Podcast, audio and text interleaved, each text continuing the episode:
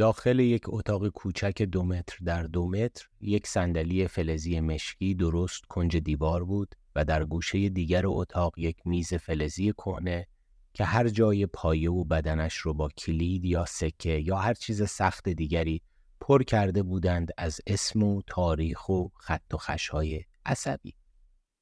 روی دیوار یک ساعت اغربهی دایره شکل با پس زمینه سفید بود با شیشه کدر که ساعت سه و پنج دقیقه رو نشون می‌داد. درب اتاق بسته بود و بالای درب در کنج دیوار یک دوربین مدار بسته دقیقا رو به صندلی نصب شده بود. چراغ ریز قرمزی زیر دوربین روشن بود. نور محتابی اتاق اذیتش می‌کرد. همیشه از نور محتابی متنفر بود. این بار حتی صدای وزوز لام محتابی رو هم میشنید. به هیچ چیز نمی‌توانست فکر کنه. انگار حافظش برای همیشه پاک و خالی شده بود. در حالی که کف هر دو دستش را به هم فشار می‌داد و پاهایش را با آرنج های دو دستش بغل کرده بود، زیر لب با خودش آهنگی را زمزمه می‌کرد. آهنگی شبیه آهنگ های قدیمی اما کلماتش خوب شنیده نمی‌شد. حتی تنین صدایش در سکوت سرش گاهن ناپدید می‌شد و گاهی چیزی از ملودی را می‌خواند. دستگیره درب تکان محکمی خورد و در باز شد اما نکامل از جا پرید. ترسیده بود. صدای ضربان تند قلبش را میشنید. می‌خواست نفسی عمیق بکشد اما نفسش بریده بریده می‌شد. با همان اندک باز شدن درب صدای سالن خالی فرودگاه شنیده می‌شد. خیلی شلوغ نبود. از دورتر صدای ماشین تمیز کننده اتوماتیکی می آمد. او حتی صدای برس های بزرگ دایره ای که زمین را میسابید میشنید. صدای آب و صدای آدم ها اما واضح نبودند.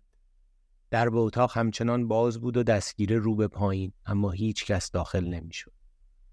ناگهان آن کس که پشت در بود با صدای بلند انگار که از دور کسی را صدا می‌زد گفت بله چی شد رسیدن دستگیره را ول کرد و انگار فقط چند قدمی از پشت در دور شد ویسیم زدی؟ چی کار می‌کنی؟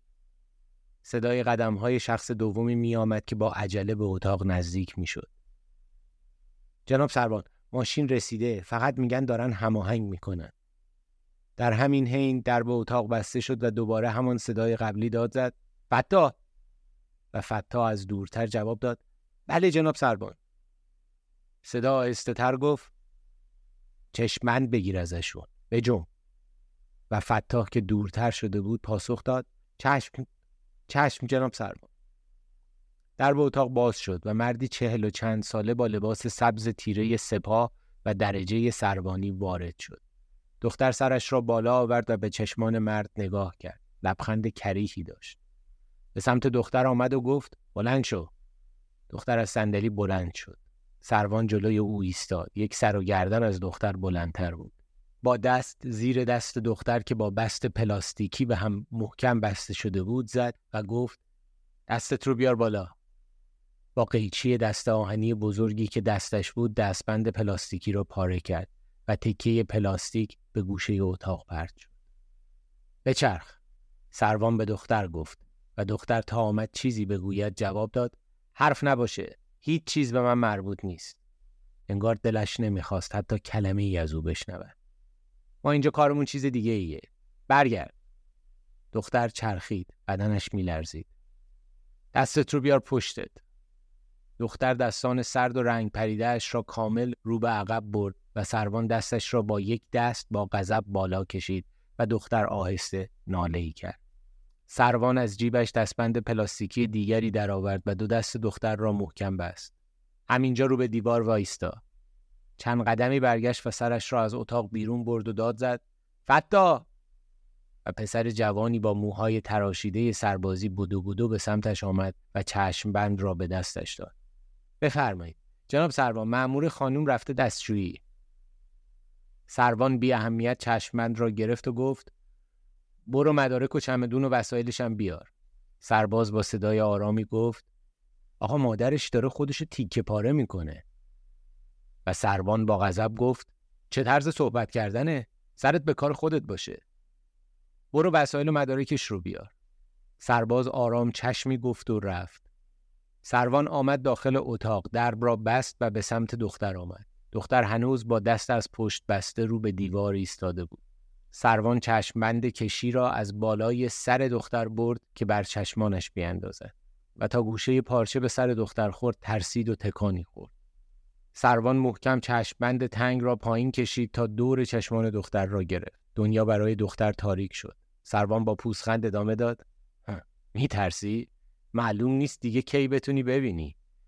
و با غضب دختر را با فشار دست راستش به شانه او چرخاند. صورتش به صورت دختر که چشمانش با چشمند و دستانش از پشت سخت با تسمه پلاستیکی بسته بود نزدیکتر شده بود. دختر زانوانش کمی لق و خم شده بود. به سختی ادرارش را کنترل می‌کرد. گوشهایش سوت می‌کشید و عرق سردی بر پیشانیش نشسته بود. زبانش در دهانش نمیچرخید. می‌خواست بگوید مادرم اما نه مغزش به زبانش فرمان نمید. سرباز در را باز کرد وسایل دختر را آورده بود. سروان صورت در صورت دختر رنگ پریده ایستاده بود. حتی بر نگشت. ببر مدارک و وسایلش رو تحویل ماشین بده. به مأمور خانمم بگو تو سالن منتظر بمونه. در رو ببند. خودم صداش می‌کنم. سرباز آهسته گفت چشم و در را بست و رفت. سروان به لبهای دختر خیره شده بود. سرش را مثل لاشخور گرسنه‌ای که تومهش را نگاه می کند آهسته کج و راست می کرد. چند ثانیه به صورت دختر خیره بود. به بهانه بازرسی دستش را به کمر دختر انداخت. دختر با تماس دست او خودش را مثل گلی که پژمرده می شود جمع می کرد. چیزی با خودت نداری؟ این را گفت و با دو دست بدن مچاله دختر را لمس می کرد. با دومین تکان دستش دختر به لرزیدن افتاد و بی صدا گریه می کرد. گریه می کنی؟ مگه گناهی کردی که گریه می‌کنی مگه نگفتی اشتباه شده و تشابه اسمیه همینطور که دختر میلرزید بدن دختر را با انگشتها و کف دست بزرگش مثل نمدی میمالید و فشار می‌داد اگه کاری نکرده بودی که همینجا میموندی وطن خودت بود. حتما کاری کردی که می‌خواستی فرار کنی.